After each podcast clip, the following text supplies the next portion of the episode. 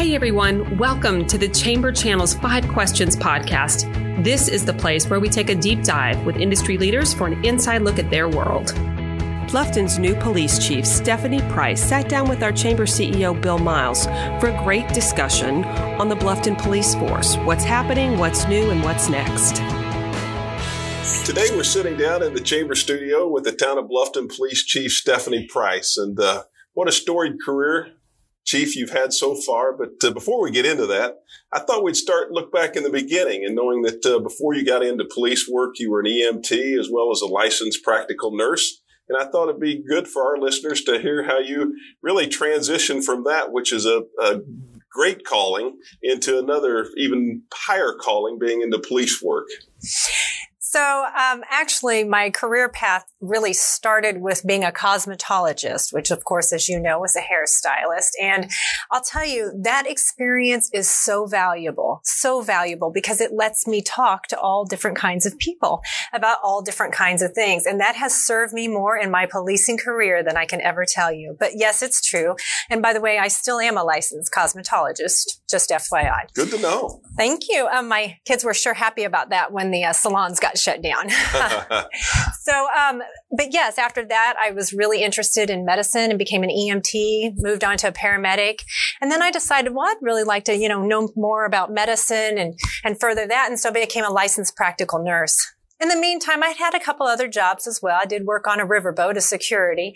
But when I really found my calling in policing is really when it clicked with me. And I thought, this is what I want to do for the rest of my career. So that's absolutely what happened. And I started with the Kansas City, Missouri Police Department. And so here we sit almost 22 years later, I think, of experience that you've had serving anywhere from a captain to a sergeant, detective, assistant police chief, and then today being the town of Bluffton's police chief. Absolutely. That's exactly how it went. Yeah. So that's quite a background. And talk to us a little bit, if you would, about what you've seen different in Bluffton. And I know how that's certainly much more different than what you saw in Kansas City, but being closer to Savannah, let's just touch a little bit on Kansas City, Savannah, and then on into Bluffton. So Kansas City, Missouri is a great place to be a police officer. They have amazing opportunities. They have amazing units, a wide variety. It's a large police force. When I was there, they had about 1,500 officers, and 500 civilian staff. They did a lot of the jobs that town does for us now as far as human resources and finance, and I got to be in all that, and it was very exciting. One thing I did know about Kansas City, since it had so many opportunities, that I needed to experience every single one if I wanted to be a police chief someday. I knew stagnation in your career was a bad thing, and that I needed a taste of all of it if I was going to advance my career, and I wanted to. So I worked my way through investigations and through fiscal, of course, through patrol, narcotics and vice division, into the academy. All of it was very valuable and it prepared me for today. Well, I was a commander in the Kansas City, Missouri Police Department, and I thought, I'd like to move on even further. And where could I move on to that was somewhere warm and sunny and friendly and hopeful? And Savannah, Georgia was hiring for police chief, assistant police chief. And that's absolutely what happened. I applied for that job and I was lucky enough to get it. And I had an amazing time over in Savannah. Those folks are really nice. But then one day, and one fateful day, I was eating lunch with my husband in one of my favorite parts of this entire country, and it was Bluffton. I had a special place in my heart for Bluffton before I even moved here and before I even, I love Bluffton, as all the residents do. And the Lowcountry is amazing. So they were hired for police chief, and I put in for it, and I am humbled today to be the police chief. So that's a tremendous story. And you got close in Savannah, and then finally you brought it on home into Bluffton, and we're glad to have you serving as the chief of Bluffton. Thank you very much. There's some wonderful opportunities here. I'm really excited for the police department. It's a very young police department, and that's an advantage because they're more than willing when I ask them, hey, do you think we should do this? And they're like, absolutely, let's do that. All right, let's do it then. And what I'm talking about is we're doing innovations in policing and taking areas from other places. For instance, we're going to be having jujitsu classes, in police department. We're also having yoga classes. We're starting a mentoring program for some of our younger recruits and our new recruits and new hires. And we're just trying different things in the policing arena to really, really bolster our police department and set us apart, really be innovative.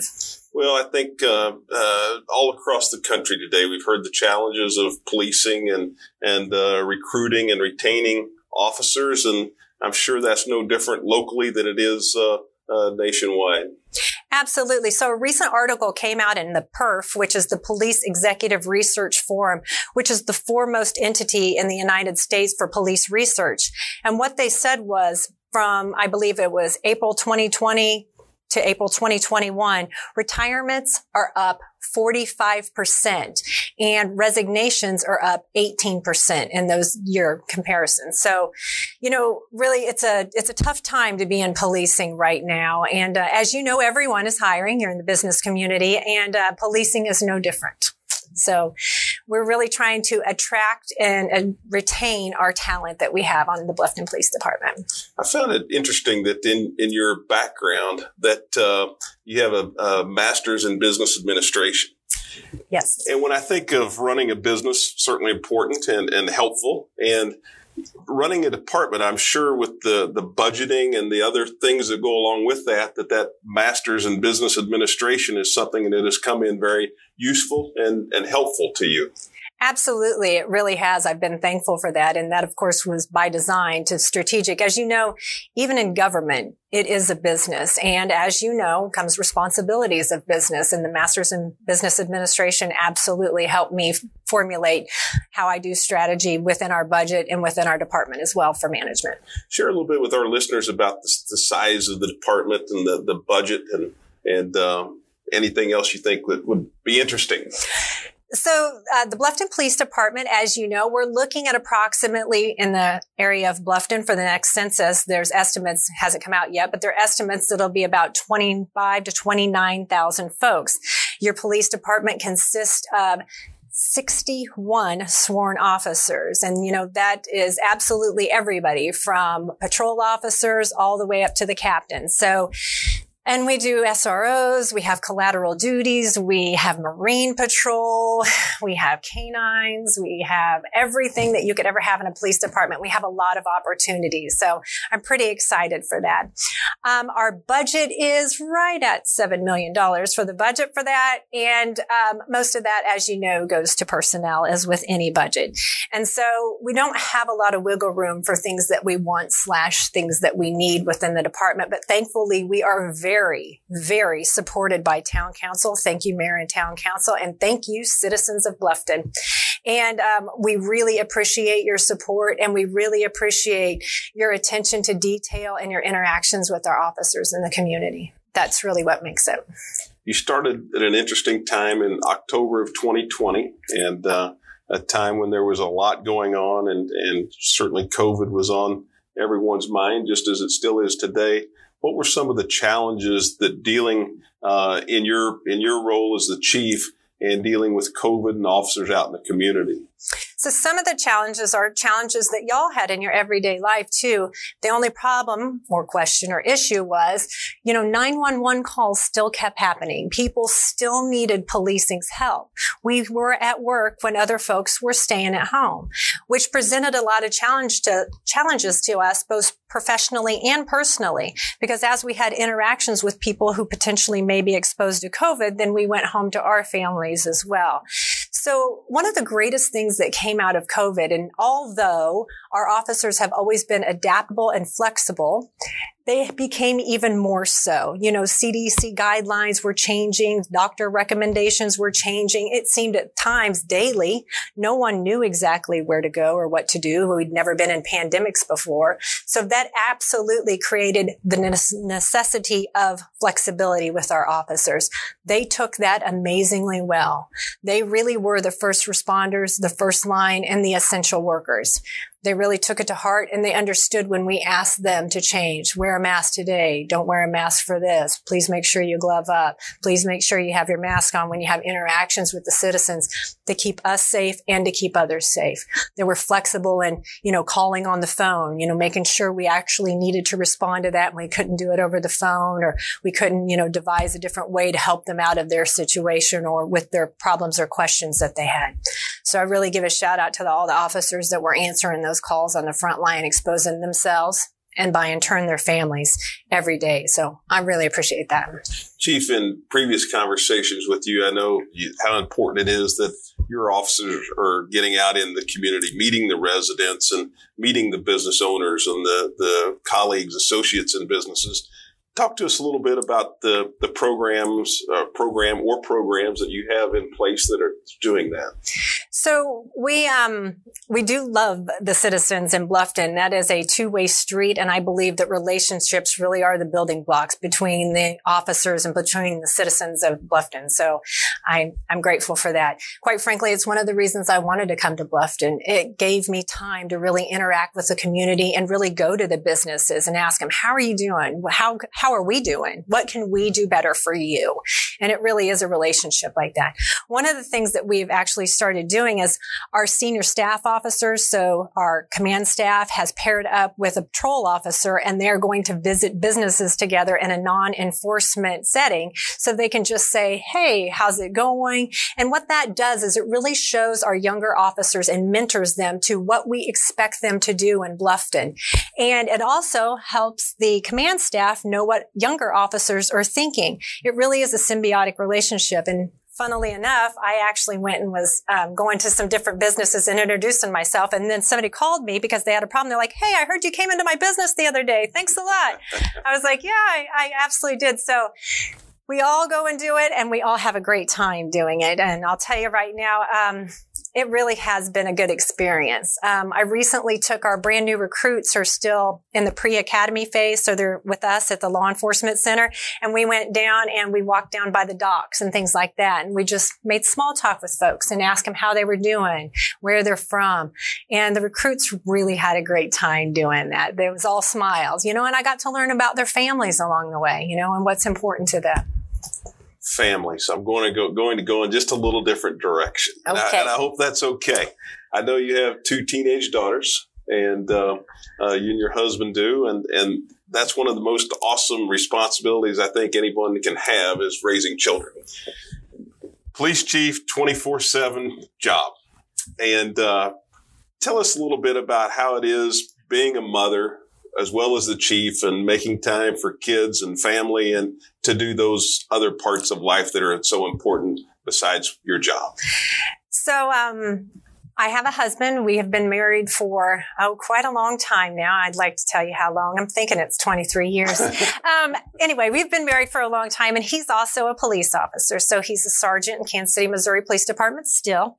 He'll be retiring here in about a year or so. We do have a son. So he's 19 now, and we have a daughter who's 14. And so their whole entire lives, they have been raised around two police officers. Let's just be completely honest about how that went for them. They didn't really get away with a whole lot. And maybe that's just in my opinion, but they do tell me that their friends feel sorry for them. Anyway, so being a mom and being police chief, our kids are real resilient. They're ready for change. Just this year, my daughter, we had plans to go to Florida for my daughter's 14th birthday, and those got canceled as something important came up within our community that needed my attention immediately. And I'll tell you this, they understood. They understood, they know what it's like, and they know what it's like and how important it is for us to be able to serve our communities. And they understand that. They have that service in them as well. Well, that's terrific to hear. And they know when duty calls. And when duty calls as a parent, you're there for that. And when duty calls as the chief, you're there for that as well. Talk to us, if you would, just a little bit about the process of becoming a police officer. So when there's a vacancy and you're hiring, what all does that candidate go through before they're a sworn officer? Oh, that's a lot.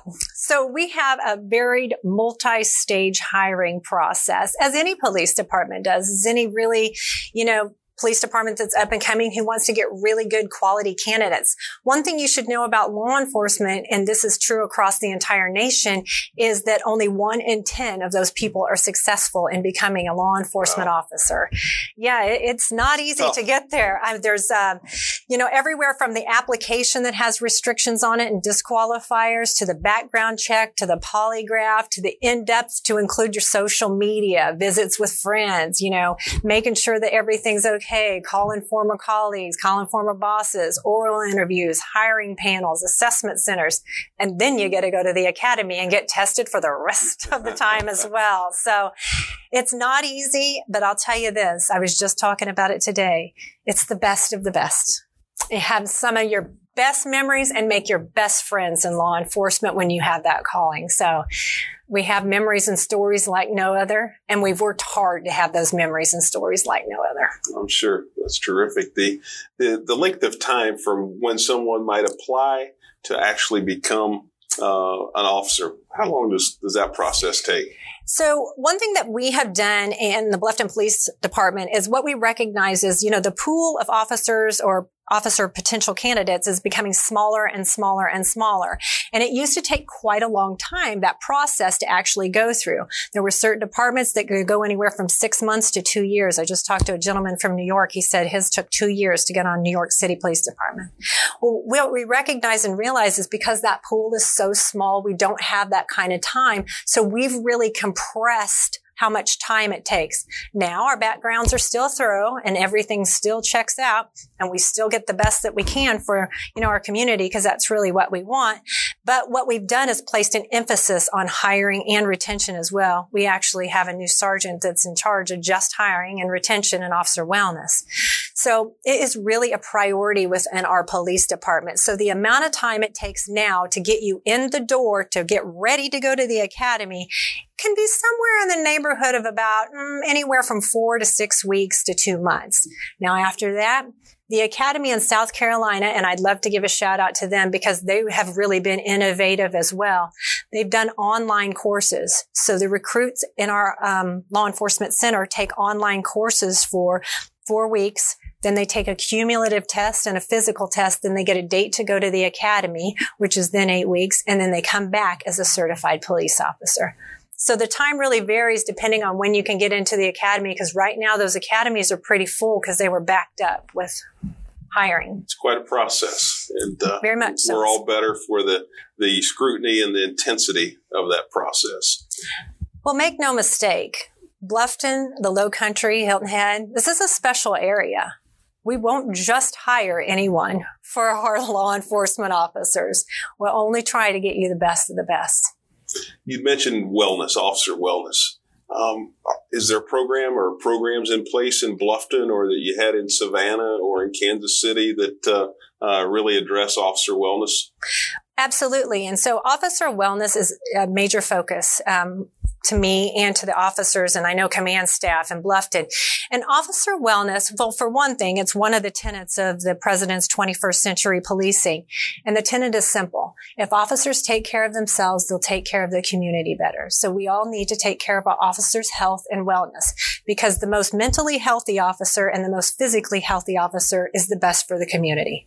Mm-hmm. Super simple. So what we do in Bluffton is we give our officers that choice and chance to actually be healthy. For instance, we have a gym inside of our police department, which started during COVID, and we've expanded, and they can work out on duty for an hour a day. You can go in there and work out. And if you have any, thing that you need to work out, they've got all sorts of weightlifting equipment and cardio equipment. But we've taken it more than that. We're actually doing webinars on officer health and wellness. I just did one yesterday. And we're actually starting where we take a PAT test to make sure, which is a physical agility test, just like they take when they're getting hired on, to make sure that we're keeping up. And so we're the healthiest we can be. It was really shocking to me when not very long ago, I read that the average lifespan of an officer is 57 years. Wow. 57 really? 57 years. 57 years old is the average age of an officer, yes, when they end their time. So that is very concerning to me. Mm-hmm. It's very concerning. And it's not just about physical health with us. It's about mental health and wellness as well. I have to make sure that you're mentally healthy enough to go out there and really handle the stressors that happen within the police department and within the community to be able to effectively police. We thank you and all of your officers for the terrific work and the just intense responsibility that you all have, and the job and the professionalism and the support. So congratulations. Thank you for joining us today.